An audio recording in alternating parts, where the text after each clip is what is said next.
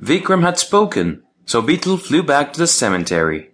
Again, Vikram struggled along the treacherous journey back to the cemetery, and once more, arriving at the cemetery, he threatened Beetle.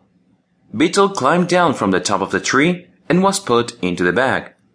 Using the rope called Yathi Travo to tie the bag, Vikram started off carrying Beetle on his back. Hey, young boy, I could tell another story. That would be fun, wouldn't it? Said Beetle. The old corpse tells a story and I am tricked into talking, Vikram thought to himself. My legs get tired traveling so far like this. This time, no matter what he says, I will not be fooled again. Determined to keep his mouth closed, he walked on. Beetle noticed that Vikram wasn't saying anything. Oh, if you don't have anything to say, then I will talk and you can listen,